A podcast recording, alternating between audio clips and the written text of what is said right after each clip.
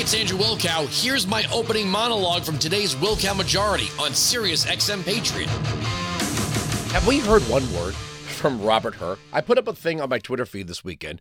Had a little fun with the meme making.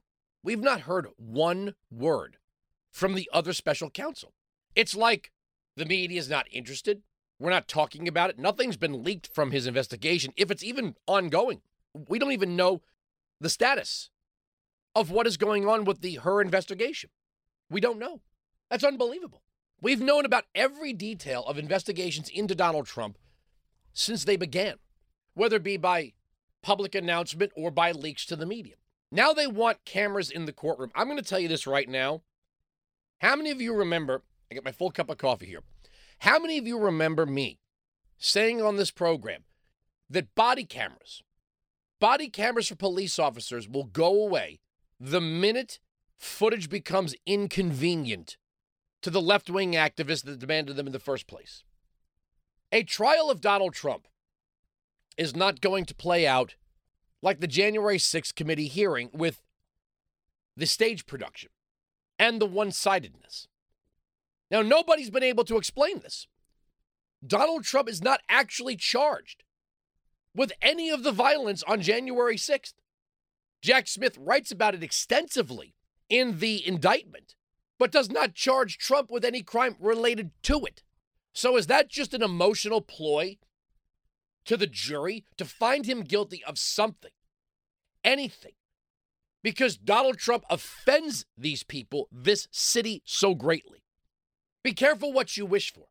We're also watching the left openly. And I don't like to say the left because that's too broad for the most part.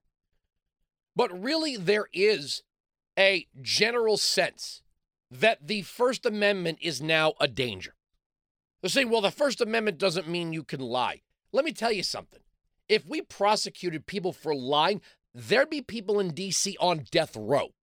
Don't give me this crap that now all of a sudden what you claim is a lie told by a political figure is now greater than the protection in the Constitution itself. See, it's almost as if the trial of Donald Trump at this point, whether it be in Florida or in D.C., is a stand-in for what could not have been achieved in 2016 through the Electoral College or the two impeachments. You heard us play the clip last week. The apparatus must be put in place to prevent his reelection. If Bidenomics is working so well, if everything is going the way the Democrats say it's going, then what risk is it? Now, I read another theory this weekend that Democrats are quietly goading on Trump to be the nominee because they think he's so easily beaten. So there's a little bit of doublethink there in what I just said. But if Donald Trump is so easily beaten, then they should beat him at the ballot box. Well, nobody's above the law, Andrew. Well, you're sure as hell treating the Bidens like they're above the law. Hell, you're treating millions of illegal immigrants like they're above the law. What do you mean nobody's above the law? Lots of people seem to be above the law. One of the charges, the first charge laid out by Jack Smith, if actually applied, would have landed James Comey in jail.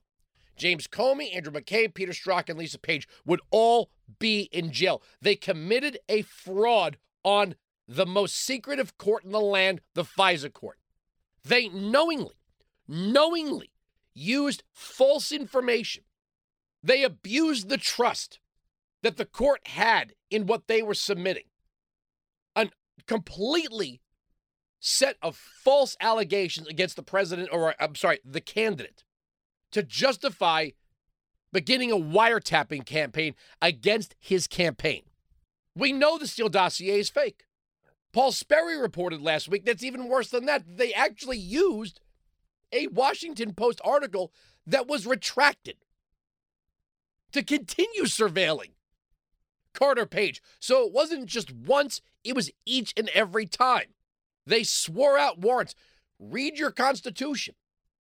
Oath and affirmation.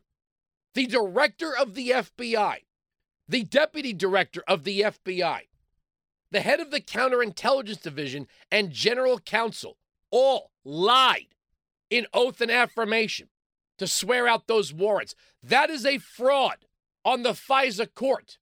If you read 18 USC 371, it says the government of the United States or any agency thereof.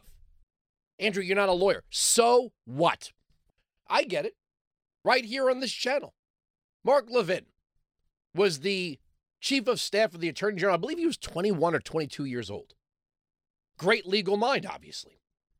I'm giving you the everyman perspective. You could open this indictment. You could read it yourself. You could read the relevant statutes that Trump is charged under and go, what the hell are you talking about? 18 USC 241? My God, really? Depriving people of their rights? How is Donald Trump depriving people of their rights? That statute was put in place to protect the vote of freed slaves. By questioning the outcome of the election, we watched Democrats question the outcome of the election in 2000, 2004, and 2016. They spent 4 years telling the public that the president was illegitimate and therefore not to be treated as a president. They actually made the claim that he wasn't actually part of the government. They're the government. The government belongs to them. And for that, the country belongs to them. And for that, you belong to them. I don't know if you're following the story of this lab, this Chinese bioweapons lab that was found in California right under the nose of Gavin Newsom. The call's coming from inside the house. I love the headline from USA Today. Fairly shocking. Secret medical lab in California stored bioengineered mice laden with COVID. It's not shocking. It's not shocking at all. Just like it's not shocking that millions of people are crossing the border illegally. When your government says that the number one threat to life as we know it, the society as we know it, is domestic white supremacist terrorism, they might as well just say, look, we've taken our eye off the ball. We're not really paying attention to anything here. You know, we've got an agenda.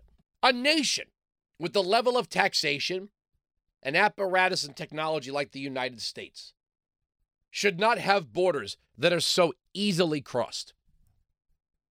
Chinese balloons flying overhead, people crossing the border.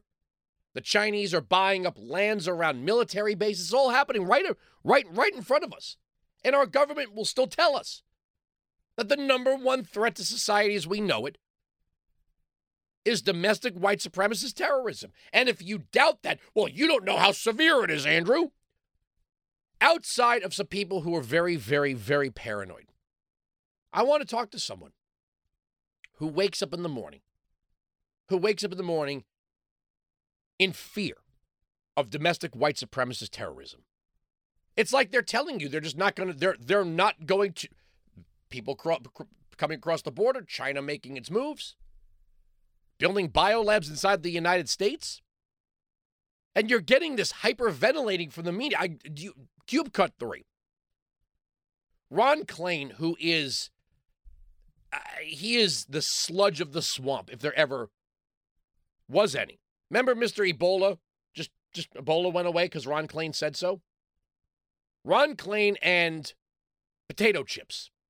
He went on the potato chip show, which I still think to this day is a very unfortunate inside with Jen Psaki. Doesn't sound like a show about politics. Inside with Jen Psaki, inside the Beltway, inside the Capitol, inside the newsroom, just inside. Pardon me if I make jokes about it. But she literally, listen to this, she literally makes it sound like on January 6th, the government of the United States could have fallen. Cut 3. Now, when you were reading this, because I haven't had a chance to ask you or talk to you about this, you were the incoming chief of staff when this all happened. Yeah. You were preparing to leave during COVID, during a really hard time in our country. What did you think when you read this? I thought how close it came to succeeding. The indictment is a damning indictment of what Donald Trump tried to do to keep the American people from having their will in the election. I tried to overturn the result of the election. I tried to interfere and obstruct with the lawful process and the orderly transfer of power. I think it's hard to read it and not think how close it came to all working. And that, I think, is the scariest thing of all this. Does he really believe the government of the United States was going to fall? Does he really believe it? He doesn't believe this. The idea that if states are in turmoil, that there should be no check on the results of a state that may have had widespread election fraud or corruption within the system. Again, it's not there's no such thing as the independent state legal theory. There's no such thing as the independent state legal theory. Article 1, Section 4, Article 2, Section 1, both make clear that the states run their elections. And Article 2, Section 1 places the sole authority in determining election laws in the hands of the legislature, not the executive, not the judicial branch of the state. Each state under Article 4, Section 4 is guaranteed a Republican form of government. That means a legislative branch, an executive branch, and a judicial branch. And under the state constitutions, each separate branch has its enumerated authority. I'm not making stuff up. This is 100% correct. It's perfectly executed political analysis. I have not strayed one bit. Regardless of the Supreme Court intervening, if a state change its election laws illegally, that means its results were determined in an illegal fashion. To say that there should be no check and balance on that during perhaps the certification is ridiculous. The only thing the Democrats are upset about is, why didn't we think of this? We watched in 2017 as Democrats, full knowledge, full well knowing, they did not have a senator to concur, sought to obstruct the count of the electoral votes to certify Donald Trump's win. They knew what they were doing. They are obstructing the process. Nobody was charged with anything. They weren't even mildly upset in Washington, D.C. Again, they decided Donald Trump was unapproved of, therefore was not to be treated equally or fairly. But what's succeeding? I would like to ask Mr. Klain, does he approve of states changing election law midstream during the election in courtrooms, not in legislative bodies, to affect the outcome? Because these people would lose their ever-loving minds if red states started changing their election law midstream. Now, their argument would be that those changes would not add to people voting. It would subtract. Well, again, you want to talk 18 USC 241. If person A casts a ballot in a legal manner, whether they show up on election day, present themselves, sign the signature book, cast a ballot, or they lawfully request an absentee ballot, and person B shows up to vote, is not registered, is not from the district, maybe arrived that day, and cast their ballot after the deadline, that's an illegal ballot, according to that state's law. That means the illegal ballot canceled out the legal ballot. So whose rights are being infringed on then, sir, I ask? What they're saying is, we've decided it doesn't matter what you want. We don't approve of Donald Trump, and you can't elect him. And if it's one thing I would request of Republicans, stop using the word democracy. We're not a democracy. Oh, I didn't send you that one clip. Oh, boy, did I? No, I didn't. Our friend Doug Collins, someone put up an old clip of Doug Collins on MSNBC with Al Sharpton. He goes, what do you mean? This is not a democracy. And Collins is like, well, read your Constitution. It's a republic. I would love to play a simple game. Find the word democracy in the Constitution. You can't. We're right. They're wrong. That's the end of the story. The arguments on this radio program cannot be broken. Sirius XM Patriot. You can join me live on the Wilkow Majority, Monday to Friday, noon to 3 East, 9 to noon West, on Sirius XM Patriot, channel 125.